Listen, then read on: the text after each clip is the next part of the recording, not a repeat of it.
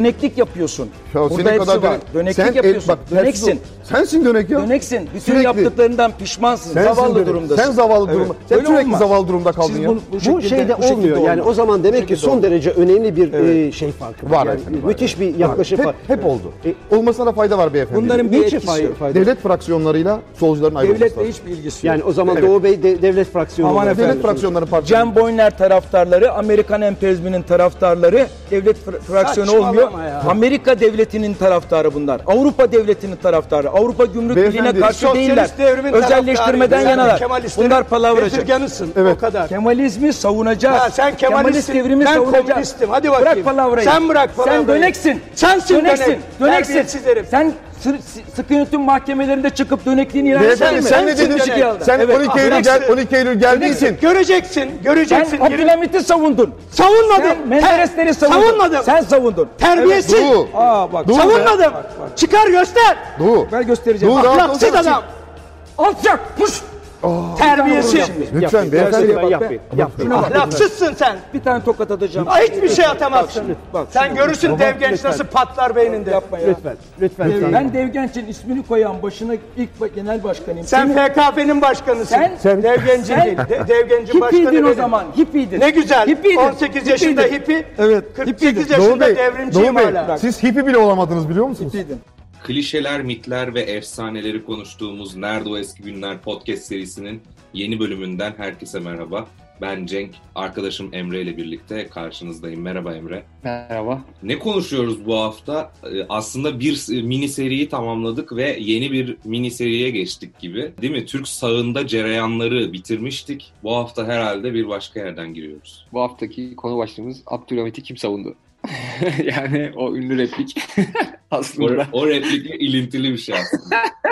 Rıfat şey patronumuz ayarlasın. The Boss. O replikle girsin videoya. Gerçi hep telif problemleri çıkıyor. Ya genel olarak şimdi bu aslında o ünlü YouTube'daki videodaki tartışma aslında gerçekte pratikte karşılığı olan bir tartışma. İşte Abdülhamit'i kim savundu? Yani işte 70'lerin o hengamesinde mahkemede bir nevi bir ne diyelim ona yüzleş yani öz eleştiri yapan bir ekip var orada. İşte orada suçladığı şey aslında o. Yani sen Abdülhamit savundun derken sen döneksin. Karşı derim yapıyorsun ya da karşı döneksin demek istiyor. Reaction, Ama tabii reactionersın mı diyor. Yani aynen o çok ünlü ya solcular arasında. Ya biz şimdi ilk önce sağ mukaddesatçılar yani böyle daha sağ İslamcı, milliyetçi muhafazakar camiayı istemiştik dört grupta. Şimdi yine böyle bir en azından 3 seri 3 bölüm sürer diye düşünüyorum. Şeyi incelemek istiyoruz. Sol cenahı. Bu sefer grup grup incelemeyeceğiz. Çünkü öyle çok fazla grup var ve hani kısa süren gruplar böyle daha kısa vadeli gruplar onlar. O yüzden sol cenahtaki bölünmeyi öyle irdelemeyeceğiz ama tabii ekolleri ve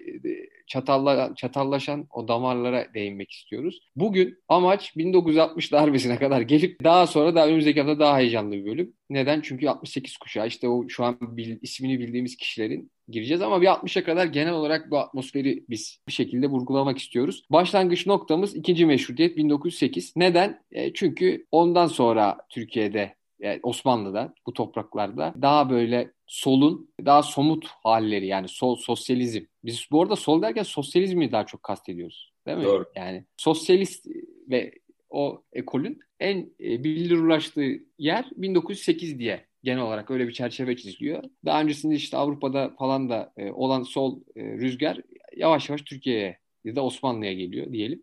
O yüzden ikinci meşrutiyetten başlayacağız ve hızlı bir şekilde 1960'a gelmeye hedefliyoruz. Ya şimdi çok trend bazlı da gitmemiz gereken bir dönem aslında. Çünkü modernleşmenin hani bütün etkilerinin artık işte Avrupa dışında kalan ülkeleri de sarmaya başladığı, Avrupa'da belki bir nebze tamamlanmaya başladığı bir dönem diyebiliriz. 60'tan sonrası dediğin gibi eylemler bazında, gruplar yani olaylar bazında daha heyecanlı. Fakat bizim bu bahsettiğimiz 20. yüzyılın başından itibaren biraz daha hani düşüncelerin, fikirlerin trendi nasıl gelişmiş, işte nereden nereye evrilmiş. Biraz aslında bu program onun üzerine olacak gibi hissediyorum ben. İlk olarak belki sen dedin 1908'den başlatalım dedin. Yani bu Osmanlı'da bir mesela işte sorulan sorulardır. Belki biraz öyle başlarız. Sonra işte zaten Cumhuriyet çok büyük bir olay. Şimdi onu söyleyeceğiz.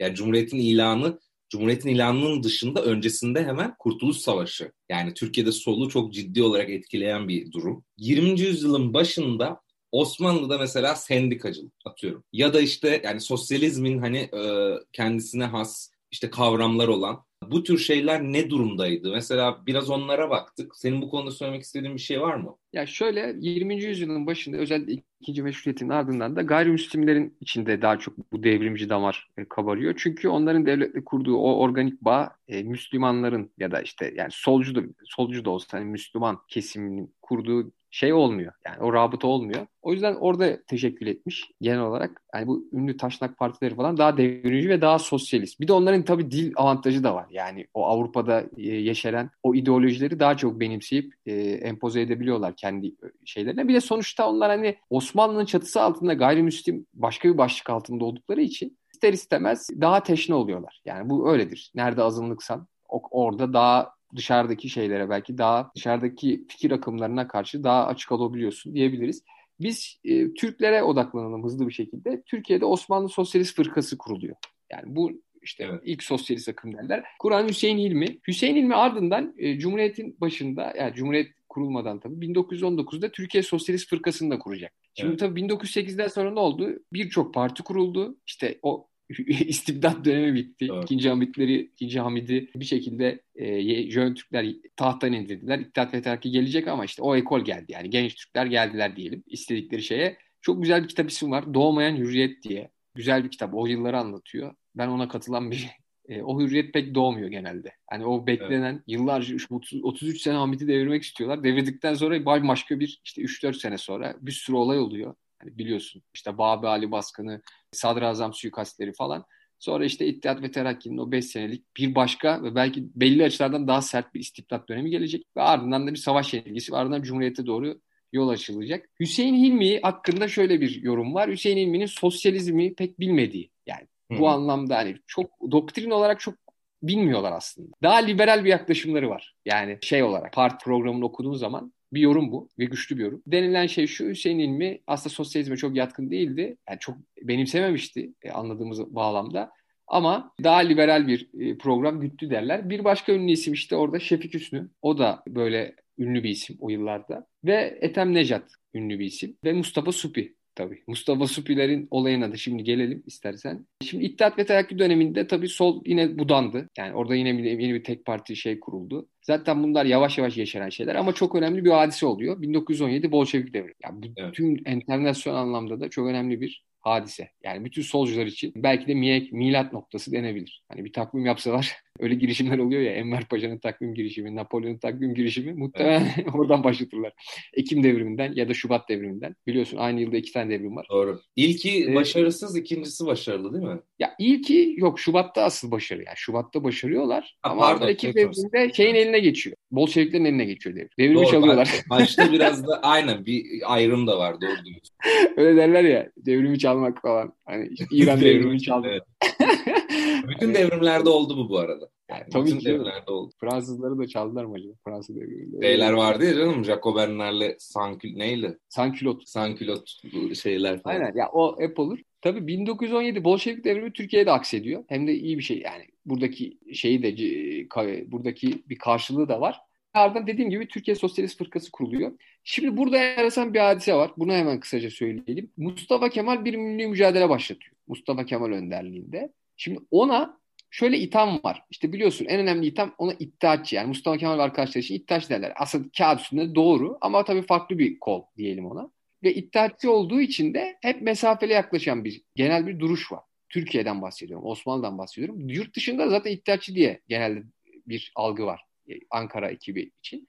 Bir başka damga da, ikinci bir damga da şu Bolşevik bunlar deniyor. O da öyle bir itham da var. Tabii şimdi o anki şartlarda 1920 gibi düşün. Mustafa Kemal'in temel e, hedefi ve o ekibin tabii e, temel hedefi şeyi sağlamak. Yani bir şekilde ulusal mücadeleyi başarılı oluşturmak. O yüzden de Sovyetlerden gelen o ünlü yardımlar var ya bu maddi evet. olarak da var. Sovyetler desteğini de e, güttüğü için mesela bir Komünist Partisi kuruyor. Biliyorsun iki tane Komünist Partisi var o sırada. Bir resmi bir de gizli. Resmi olanı Mustafa Kemal kuruyor ve kurduğu e, atadığı adamlar hep kendi ad, yani şey adamlar. Hani birinci adamları. Kimler işte Kazım Kar Karabekir, Ali Fuat Cebesoy gibi isimler var. Yani bunlara da görevlendiriyor. Yani siz de gidin. Sonra buradaki amaç ne? Buradaki amaç işte oradan bir o Bolşevik bir kontrolü sağlamak. Yani böyle bir akım var. Böyle bir ekol var. 1917'de devrim olmuş. Bu başarılı cereyan eder mi etmez mi bilmiyoruz ama bir laf vardır ya. Bu ülke komünizm gelecekse onu da biz getiririz. Evet, evet. Bu tabii 1940'da Ankara valisi demişti ama bir nevi o tarz bir düşüncenin şeyi olarak kendi de böyle bir gizli e, resmi olarak Türkiye Komünist Fırkası'nı kuruyor. Tabii bu fırka daha sonra şey oluyor. E, diğer Komünist Fırkanın da kuran Mustafa Süpiler biliyorsun. Onları da 1921'de ölü- ölüyor Karadeniz. Karadeniz'de. Aynen Ethem Necat. O çok ünlü bir hadisedir. Yani sol ekol için önemli bir hadise o. O hadise Ee, için şey- araya giriyorum. Edward Hallett Carr şey diyormuş. Öyle bir tam o hadiseyi ben de söyleyecektim. Önümde öyle bir not var. Ed- biliyorsun Ed- Edward Carr ünlü bir tarihçi zaten e, o dönemi de. Sovyetolog. Sovyetolog. evet o şeyi de yazdı. İspanya İç Savaşı'nı da yazdı biliyorsun. Ee, o şey diyor. Bu diyor Sovyetlerin Sovyetler ses çıkarmadılar Mustafa Supiler'in Karadeniz'de öldürülmesine. Belki de ilk Sovyetlerin işte ses çıkarmadığı komünist şeyiydi. Katliamıydı bu. Ee, Yani önde gelen birilerinin işte öldürülmesi üzerinden gibi bir yorumu var. Doğrudur. Zaten Halit Kar çok ünlü. Bir sürü kitabı var. Tam bir Sovyet düşmanıdır o. Ama e, böyle en azından şey gibi hani derinlemesine analiz eden bir sürü kitabı var. Genel olarak Komintern işte o yapıyı. Doğru. Üçüncü Enternasyoneli falan. Öyle bir şey var. Dediğim gibi Mustafa Süp'ün ölmesi önemli bir şey taşı. Yani 100 sene geçmiş bak tam 1921'de olmuş. Hala anılan isimler yani Türkiye işte TKP için, Türkiye Komünist Partisi e, üyeleri için diyelim. Ardından tabii e, bir kere Mustafa yani Mustafa Kemal ve o ekol solculardan nefret ederdi yani sosyalizmden. Hemen hemen İsmet İnönü olsun. Bunlar hani o ekole mesafelidir. Çünkü aşırı uç ve yani kontrol edilmesi zor bir bağlam. E, solcuların da o zaman içine düştüğü şöyle bir ikilem var. Bir yanda ulusal kurtuluş mücadelesi var. İşte anti-emperyalist ve anti-feodal Evet. olarak söyleniyor.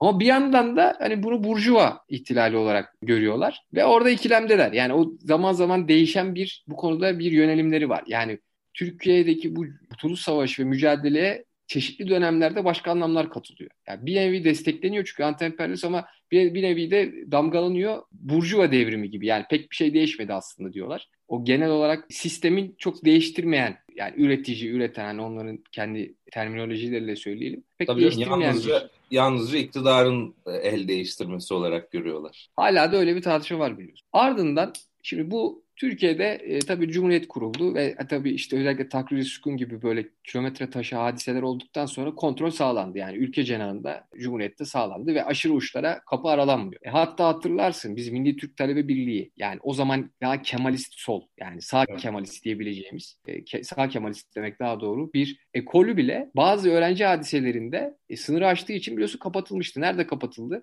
Şimdi 1933'te bir kulağa çekildi Doğru. Milli Türk Talebe Cemiyeti öğrencilerinin. Çünkü e, o zaman işte bir Bulgaristan'da bir Razgrad diye bir mezarlık hadisesi teşekkül etmişti. Bir de bu vagonliye olayı var ya ünlü. İşte Doğru. vatandaş Türkçe konuşuyor. Hani orada öğrencilerin protestosu kontrolün dışında olduğu düşünüldüğü için bir kulakları çekildi. Hatta kapatıldı aslında cemiyet. E, ama daha sonra yeniden açıldı. Ama 1938'de Hatay gibi bir meselede ki milli bir mesele herkesin duruşu net ama yine öğrenciler protesto yapınca bu sefer kapatıldı Milli Türk Talebe Cemiyeti. İşte 1900 kaça kadardı? 46'ya kadar kapalı kaldı gibi düşün. Yani böyle bir ortam var. Tabii 30'lu ve 40'lı yıllarda da yine sol sosyalist cenah bir sürü hani e, girişimler var ama şey olmuyor. Yani böyle bir 30'lu yıllarda bir ha, şunu söylemek lazım. 30'lu yıllarda bir rahatlama ve gevşeme var. Çünkü Sovyetler Birliği ile ilişkiler daha iyi. Ancak 2. Dünya Savaşı ile beraber birçok şey değişiyor. Tabii. İkinci Dünya Savaşı'nda özellikle savaşın ilk dönemlerinde biliyorsun Nazilerin daha böyle baskın çıktığı düşünüldüğü dönem 40'ların başında bunu daha önceki programda söylemiştik. Bizim bu sağ milliyetçi e, cenah palazlanıyor denebilir. Yani 40'lı yıllarda. Hani o zamanların okumasını biraz dergiler üzerinden yapıyoruz ya. Çünkü o zamanki fikir akımlarını en iyi gözlemleyebileceğimiz mecralar dergiler. Mecmualar. Aynen. Her ekolün bir dergisi var. Ya bu dergiler çok satmıyor bu arada. 500 bin falan tirajları. Zaten muhtemelen Abi İstanbul- gazetede öyle değil mi o dönemde? Yani önem orada sembolik değerlendiriyoruz. Evet yani deli gibi Aynen. okuyan Ya bir toplum da yok zaten. Ya zaten yok Ee, ama hani o dönemin ruhunu kavramak için bu dergilerin izini sürmek önemli. Yani çünkü dergiler mesela o dönem işte diyoruz işte geçen söyledik. Nihal Atsız'ın Orhun diye bir dergisi var. Bu önemli çünkü 42 yılında böyle bir dergi basılıyorsa ve belli bir popülarite ulaştıysa şuradan şunu gösteriyor bizim için. Ee, o zaman işte Naziler daha yakınmış savaşı kazanmaya gibi ya da o destekleniyor. Tabii 39-45 yılları arasındaki 2. Dünya Savaşı periyodunda Türkiye hep denge politikası izliyor dediğimiz gibi. Mesela bu so- Nazilerin savaşı kaybettiğinde o ünlü Türkçülük, Turancılık davası var biliyorsun. 44'te bir anda 3 Mayıs'ta biz hani bahsettiğimiz konular e, bu sefer Türk Turancı ekip işte Rea Oğuz Türkkan gibi simgesel isimler var. Alparslan Türkeş var falan. Bunlar da bu sefer işkenceye tabi tutuluyor. Öyle bir dörtte öyle bir kırılma anı var. Ama daha sonra işte e, savaşı kim kazanıyor? Müttefikler. işte Amerika ve şeyler kazanıyor. Ve 45 sonrası yeniden kartlar dağıtılacak.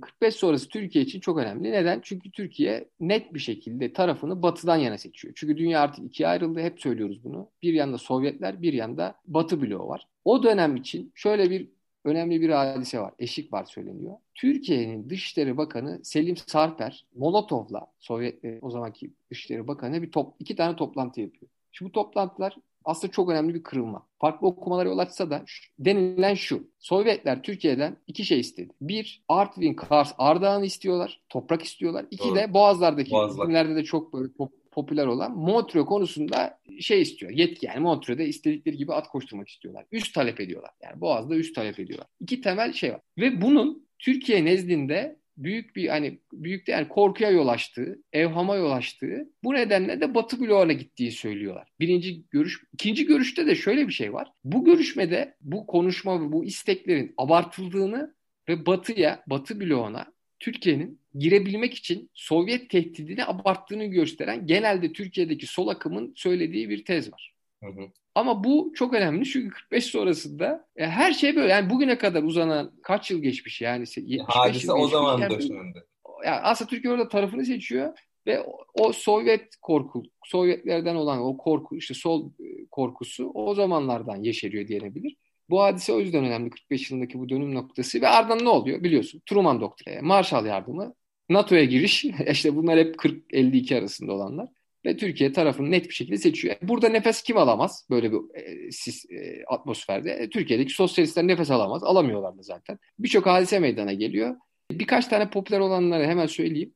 Mesela çok ünlü bir Milli Eğitim Bakanımız var. Hasan Ali Yücel. Doğru. Biliyorsun. Mesela bu Hasan Ali Yücel'e 1939 ve 1946 yılları arasında Milli Eğitim Bakanlığı yapıyor ve çok sembolik bir isim. Çünkü Türkiye'de işte biliyorsun çeviri yani dünyadaki klasikleri çevirmesi anlamında kültürel bir etkisi var. Bir Ali Tercüme Yücel dairesi kurmuş değil mi? Bakanlıkta tercüme dairesi. Bugün bildiğimiz İş Bankası Kültür Yayınları'nın o klasikler dizisi sanırım çoğunda şeyi var. Kendi dönemindeki çeviriler var. Aynen öyle. Hasan Ali Yücel bir de köy enstitüsüyle çok özdeşleşmiş bir isim biliyorsun. E, köy enstitüleri de işte 48 gibi 46 gibi o civarda kapanıyor. Yani çok tartışmalı bir isim. Neden köy enstitüleri neden tartışmalı? Çünkü işte sol sosyalist e, fikirleri insanlara zerk ettiği düşünülüyor. Bir nevi komünizmi yay, yayan bir ideolojinin parçası, enstrümanı olduğu düşünüldüğü için çok yani en önemli tap nokta konuşmalardan biri. Köy enstitüleri zaten macerası böyle 5-6 sene süren bir deneyim. İşte şu anki gündemde, şu anda da geçmişte ona romantik bir şekilde övenler var. Bir de övmeyenler var biliyorsun. Öyle bir şey var. Tartışma vardır genel olarak. Şimdi şöyle Hasan Ali Yücel'in bir davası var. Demokrat Parti İstanbul İl Başkanı Kenan Öner'le bir davası var. O mesela önemli bir dava. Çünkü bir, biri diyor sen komünistsin, öbürkü işte değilim. Onun şeyini vermeye çalışıyor falan. Böyle bir e, dava var. İşte o tam o yıllarda olan. Bir başka önemli mesela hadise var. Tam matbaası baskını. Doğru. Bu bas biliyorsun bu hadise çok önemli. Çünkü 45 yılında oluyor Kasım ayında, Aralık ayında. Neden önemli? Çünkü şu anda da hani isimlerini bildiğimiz işte görüşler diye bir de bak çok ilginç bir şey var aslında burada. Bunu söylemek lazım. Şimdi 45 46 yılında Türkiye'de artık taraf seçilmiş ya Batı bloğu. Ne yapılıyor? Demokrasiye geçiliyor. 46'da biliyorsun ilk seçim var. Hani şey bir seçim olsa da en azından yön, yönelim belirlenmiş. Ve 46 yıl aslında Türkiye için bir rahatlama yılı. Biliyorsun Türkiye tarihini anlat desen böyle rahatlama yılları var. Rahatlama yılları nerede oluyor? Yeni bir parti gelince Türkiye demokratikleşiyor birkaç sene. Ben de tam 2000'lerin başı falan diyecektim sana. yani 2000 Yani Türkiye sonrası, 2003 sonrası AB uyum falan şeyler hani ekonomi boostlanmış falan filan böyle. Abi hep aynı hikaye. Şimdi bak 46 yılında e, demokrasiye geçiyoruz ya. E, ne oluyor mesela? O zamana kadar yasaklanan birçok şey gevşiyor. Mesela işte öğretmenlere dernek ve birlik kurma hakkı veriliyor. İşte e, tek dereceli seçime geçiliyor. Sınıf esasına göre parti kurma şeyi veriliyor. Üniversitelere özellik veriliyor. Hep bu yılda olanlar. Üniversite kanunu var. Hükümetin bu, bu önemli bir şey. Gazeteleri kapatma etkisi mahkemelere veriliyor. Falan yani bir sürü reform yapılıyor. Ve bu reformların sonucunda iki tane de sosyalist parti kuruldu. E, ve bu partiler bir, çok kısa bir süre sonra e, kapatıldı. Yani o o dönemki yani bir, bir nevi bir demokratik bir süreci anlatmak için söyledim. 1946 bu anlamda önemli. Daha sonra Recep Peker geliyor. Biliyorsun. Türk siyasetinin en sert siyasetçilerinden biri. Daha Alman Gibi anti- Almanya'daki e, Nazi Partisi ekolünü araştırmış bir adam yani. Hani Cumhuriyet Halk Ya o Partisi'ne onu şey getirelim diye. Hatta Hani Naziler şey yaptı. İsmet İnönü'nü sürekli dizginlemeye çalıştığı birisi Recep Peker. onu bir sene başbakan yapıyor. Evet. 46-47 döneminde. E Zaten o dönemde o, o hani az önce bahsettiğim 46'daki bütün reformları hemen buduyor bir kısmını en azından. Sol, solcular asla göz açtırmıyor. Recep Peker biliyorsun bir de liberalizmden, liberalizmden nefret eden bir tip. Hani şey gibi Naziler bitmiş ama o pes etmiyor. Yani o son giden savaşçı gibi yani. Savaş hala devam ediyor yani. Öyle bir adam. Ve bu tam matbaası baskını önemli. Çünkü işte ha şunu söyleyecektim. Hemen onu söyleyeyim. Şimdi Görüşler diye bir dergi. İşte tam matbaası aslında Tan gazetesi için yapılmıyor. Görüşler diye bir derginin ilk sayısı çıkıyor. Ve bu dergide çok ilginç bir şey var. İttifak var. O zaman Demokrat Parti'den dörtlü takrir olmuş ve işte Adnan Menderes, Celal Bayar, Refik Koraltan gibi isimler kopmuş. Ve bu isimler de o dergide yazmayı vaat ediyorlar. İlk sayısı Tam- zaten dergi bir kere çıkıyor. Ben bunu, bunu söyleyecektim. Geçtiğimiz o e, ba- basın şeyinde, Türkiye'nin basın tarihi, medya tarihi serisinde de biz konuşmuştuk. Çok ilginç bir şekilde sol e, denmesine rağmen e, dörtlü takririn ardından Celal Bayar ve ekibi diyelim biz buna. Hani Menderes sonradan öne çıkmıştır ama aslında Celal Bayar önderliği daha fazla tabii hani. Hem yaş olarak hem de biliyorsun hani Kurtuluş Savaşı tecrübeleri bağlamında falan. Celal Bayar'ın aslında işte orada TAN'la veya Görüşler Dergisi senin dediğin bir işbirliğine gitmesi durumu var. Çünkü kendilerine medya arıyorlar. Yani basın arıyorlar. Ve orada öyle bir hadise de var. İlginç geliyor değil mi? Normalde liberal bir takım itirazlarla ortaya çıkmış bir parti her ne kadar şey dense de Atatürkçüdür aslında Demokrat Parti dense de burada TAN'la bir yakınlaşmaları var. Aynen öyle. Şöyle orada hani iki grup var. E, aslında şu anda da var ya. Şu anki Türkiye siyasetinde de aynı şeyler var. Yani garip ittifaklar var. Hani yan yana gelmesi normalde beklenmeyen ekoller kesişiyor. O zaman da işte yeni bir parti teşekkül edecek. Demokrat Parti. Liberaller genel olarak. Zaten bu adamlar solcu falan değiller hiçbiri. Ama solcularla şey yapıyorlar. Bir dergi bünyesinde dediğimiz gibi derginin önemi şu fikir ekolü. Yani oradaki ittifakı da sembolize ediyor. Görüşler dergisinde yazı yazmayı beyan ediyorlar. Hatta derginin iki tane toplantısı var. Biri Menderes'in, biri de Beyce Boran'ın. Beyce Boran o dönemin en ünlü solcu ismi. Zaten e, Türkiye İşçi Partisi'nin de sembol ismi olacak sonradan e, yapılıyor.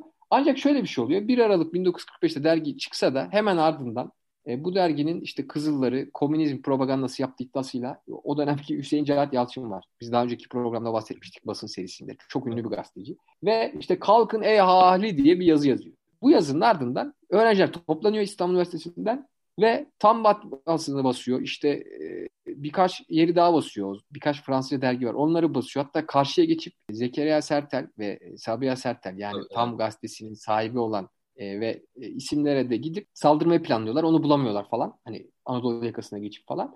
Gençlerin işte şöyle slogan attığı söyleniyor mesela. Yaşasın İnönü, kahrolsun komünizm. Yani tam bir anti propaganda, anti komünizm örneği diyebileceğimiz bir şekilde böyle bir hadise geliyor. Bu hadise tabii çok önemli. Çünkü kırılma anları gibi oluşuyor. Biz daha önceki söylemiştik bu gösteride çok ilginç isimler var işte. Özal var, Demirel var, e, İlhan Selçuk var. Yani böyle o dönemki Sonradan e, Demokrat Parti'nin veya işte şeyin devamı ya da işte CHP'ye muhalif olan CHP çizgisine muhalif olan partilerin devamı olan partilerde genel başkanlık yapmış isimler var. İlginç.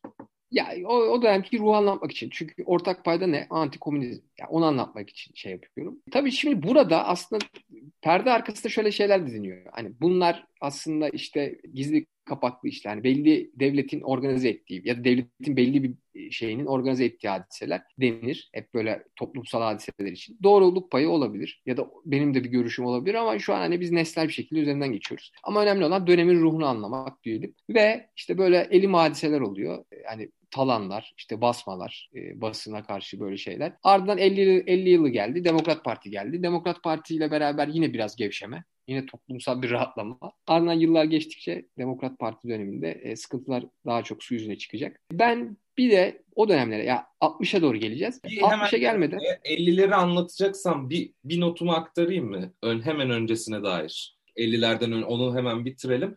Şimdi burada enteresan e, şeylerden bir tanesi senin demin bahsettiğin yani Kurtuluş Savaşı meselesi ilginç. Kurtuluş Savaşı anti-emperyalist bir mücadele olduğu için Türkiye'de solu ne açıdan etkiliyor? E, daha işte şey hale, e, anti-emperyalist tabii ki. Hani böyle bir söylemi var zaten. Hani Lenin'in de böyle bir söylemi var ama e, biraz daha diğer toplumlara işte karşı diğer devletlere daha kendi işte devletin Türkiye devletinin içine kapalı bir hale getiriyor düşünsel bazda. Birincisi bu. İkincisi de tabii çok verimli bir e, şey olmadığı için hani biraz işte baskıdan kaynaklı diyebiliriz buna. Biraz senin de bahsettiğin gibi sosyalizmi teorik anlamda çok bilmeyen isimler ön plandalar. Yani düşünsel bir derinlik çok fazla yok. Belki diğer ülkelerde olduğu gibi. Bundan kaynaklı bir şekilde böyle verimli siyasi hareketler yok. Mesela şöyle bir Murat Belge'nin şöyle bir notu var. Ben onu bu noktada söylemek istiyorum.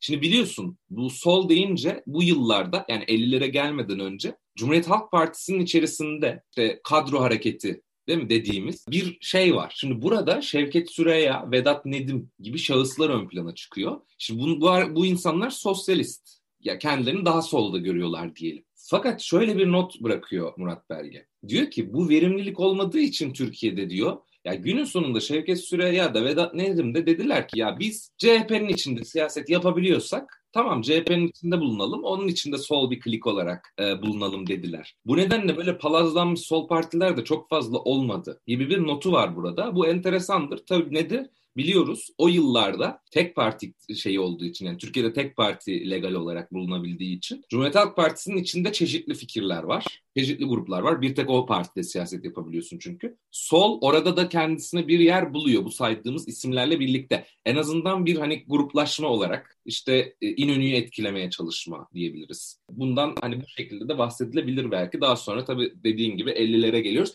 50'lerde son olarak şunu söyleyeyim. 1951 miydi? Yanlış hatırlıyor olmayayım. Büyük bir şey var. Onu mu söyleyecektin sen de yoksa? Yani sola karşı bir Demokrat Parti döneminde de bir operasyon silsilesi geliyor. O hadise şey, o Barış Severler Derneği davası var. Şimdi şöyle bir şey de söyleyeyim. Ankara Üniversitesi Dil, Tarih ve Coğrafya Fakültesi'nde hocalar var. 40'lı yıllardan bahsediyorum. Bu hocalar 3 tane hoca ön plana çıkacak. B.C. Boran'ı söyledik. Pertem Naili Boratav ve Niyazi Berke. Şimdi bu üçü de ünlü. O dönemde işte birçok hadise var ama kısacası e, görevlerinden atılıyorlar. İşte dergi çıkardıkları zaman işte Yurt ve Dünya diye bir dergileri var. Olaylar oluyor. İşte komünizm propagandası yapıldığı gerekçesiyle bir şekilde e, öğretim yönetiklerinden atılıyorlar, işsiz kalıyorlar, sıkıntılar çekiyorlar diyelim. Ve bu üç isimden Pertem Naili Boratav ünlü olan 1952'de Fransa'ya gidiyor ve Fransa'da öğretim üyeliğine devam ediyor. Aslında çok ünlü. Şöyle şu yüzden Türk halk folklorunu inceleyen bir akademisyen. Hani ilk o dönemki işte Türkiye'deki yani Türk şamanizmden belki gelen vesaire hikayeleri falan e, bulduğu masalları, Türk masallarını falan ortaya yani çıkaran ekip. Yani ünlü bir hoca bu anlamda. E, Niyazi Berkes var. O da 1950'de Kanada'ya gidiyor. Yani onların bu e, komünizmle yani fikir dünyaları komünizm ya da sosyalizm, sol diyelim e, olan e, fikir şeyleri yurt dışında sürgünde diyebileceğimiz bir şekilde nokta alınıyor. Bunu söylemek lazım. Beyce Boran da atılıyor öğretim üyeliğinden. O, onun yolu daha sonra tiple yani 60'lı yıllarda kurulan partinin önemli bir ismi olacak. O da sürgünde öldü. 1987'de öldü. Onun Uğur Mumcu'yla bir söyleşi kitabı var. O çok güzeldir. O dönemin ruhunu anlamak için. Böyle bir şekilde cereyan ediyor. Ben şöyle söyleyeceğim. 50'li yıllarda dediğimiz gibi bu barışseverler cemiyeti davası da şu. E, Sovyetlerin genel olarak şemsiyesi altında kurulan bir örgüt bu. E, Sovyet desteğiyle. O dönem Avrupa'da da böyle bir akım var. Şu Sovyetler özellikle biliyorsun Avrupa'da o dönem iki tane güçlü komünizm anlamında partileri olan yani iki güçlü şey var. Fransa ve İtalya. Evet doğru. E, oradaki komünist şeyler güçlü. Partiler güçlü. İşte 1946 seçiminde falan ciddi oy, oylar alıyorlar oralarda. Fransa'da olsun. İtalya'da da zaten güçlü. Sen de o konuda hakimsin. bile İtalyan Komünist Partisi'nin yüzde 15'lerde oy aldığını biliyoruz. Ya orada geldi. güçlü bir damar var. Evet. İki, iki ülkede de güçlü bir damar var. Çünkü böyle biliyor e, şeyler var işte antifaşizm çok e, rağbet gören bir ideoloji olduğu için özellikle o dönem. E, tam ideolojiler dönemi işte. Hani şimdi gittikçe aşınıyor belki azalıyor, gevşiyor. İdeolojiler yerini başka şeylere bırakıyor ama o dönemler öyle değil. Çok güçlü, sert şeyler ideolojik görüşler var. Böyle bir hadise var. 1951'deki olayın şöyle önemli. 25 bin tane e, bildiri dağıtılıyor. Ve bildiri şu hakkında. Biliyorsun Türkiye NATO'ya girmek için Kore'ye asker yolluyor. Kore'ye asker gitmiş işte savaşa hayır şeyle içeri içeriğiyle bir metinler yayınlanıyor ve buna karşı tabii Demokrat Parti'nin reaksiyonu çok sert oluyor çünkü NATO'ya girmek çok önemli. NATO şemsiyesine girmek.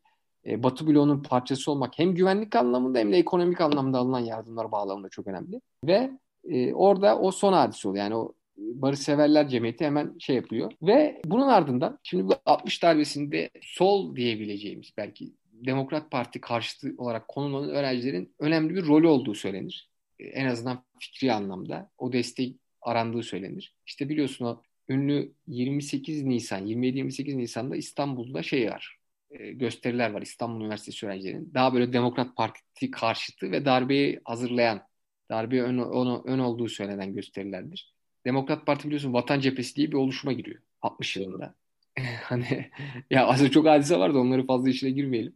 Yani temel düşünce işte Vatan Cephesi radyoda her gün okunuyor. İşte Vatan Cephesi'ne katılanlar. Yani bir nevi Üye Demokrat kazandı. Parti'nin tarafına katılan Evet. Vatan, Aa, üye gibi. Öyle. Çok olay. Bir de tahkikat komisyonu var ünlü. İşte, CHP'yi kapatma. e, bu- aynen yani birçok yayın evi kapatma. İşte sivil toplumu birazcık daraltan bir uygulama diyebiliriz. Gerçi bunlar fiiliyata geçmiyor tahkikat komisyonu ama darbeye giden yolda darbecilerin meşrulaştırdığı söylemlerin önemli bir şeyi. Bir de çok ünlü 555K eylemi var. 5 Mayıs'ta olan Ayın Kızılay'da 5'inde olan. saat 5'te. Aynen o ünlüdür. Ve hani bir hadise var ya işte Deniz Baykal Adnan Menderes'in şeyinden Yakasına yapışmış diyorlar evet. Doğru mu O belli bir değil. Yok yok palavra. Deniz Baykal onu söyledi. Böyle bir şey yok falan. Zaten çok gerçekçi değil. Ee, bunu şu yüzden söyledim. O dönemki gençlik işte ordu gençlik el ele biliyorsun sloganları bu. Bu öğrencilerin devamın ya bir sonraki jenerasyonları da 60'lı yılların sonunda işte bu sol 68 kuşağına yakın insanlar olacaklar. Ee, ve genel olarak zaten Türk solu 60 darbesine olumlu bakar. Hala da öyle bakar. O dönemde öyle. Ee, ve 60 darbesi gelir. 60 darbesinin gelmesiyle ardından bizim önümüzdeki programda daha çok şeyden bahsedeceğiz. 61 Anayasası'ndan sonra e, daha heyecanlı olan bölüme gelecek. Geçeceğiz. E, Onlar 68 kuşağı ve o, o zaman cereyan eden hadiseler ve oradaki bölünmeler. Mehmet İdeolojik Ali- bölünmeler. Mehmet Ali Aybar ve Fizikler. Beci- Behice Bora'nın mücadelesi bir sonraki programda. Aynen. Bu arada Aynen. şey diyeceğim. Bu İtalyan Komünist Partisi'nin oyunu çok yanlış söylemişim. 1976 seçimlerinde mecliste %34 almış. Yok artık ciddi Alt. Parlamento Alt kamerada, üst kamerada da ona yakın bir oy. Yani senatoda. İlginç. yüzde otuz ya ha, halktan yüzde otuzu Komünist Parti oy mu vermiş 76'da? %34 evet. İnanılmaz. Allah inanılmaz. Abi çok güçlü bir damar var işte orada ya. Ya orada da da bu- dediğimiz gibi işte o belli örgütlerden ara, yani işte Kızıl Tugaylardan arasını koparan oydu onu. Aslında bu evet bunları şeyde de konuşuruz ya. 70'lerde çünkü İtalya'da Kızıl Tugaylar diye komünist bir örgüt var. E, Türkiye'de de aynı şekilde şiddet tırmanmış. Yani belki onları karşılaştırırız. Abi 70'ler sol cenah için şiddete rağbet edilen, şiddet- şiddeti tercih edilen yıllar. Pratikte. Almanya'da da var. Doğru. İtalya'da da var. Örnekli Türkiye'de de var. Ben çok teşekkür ediyorum Emre. Ağzına sağlık. Bir sonraki programda görüşmek üzere.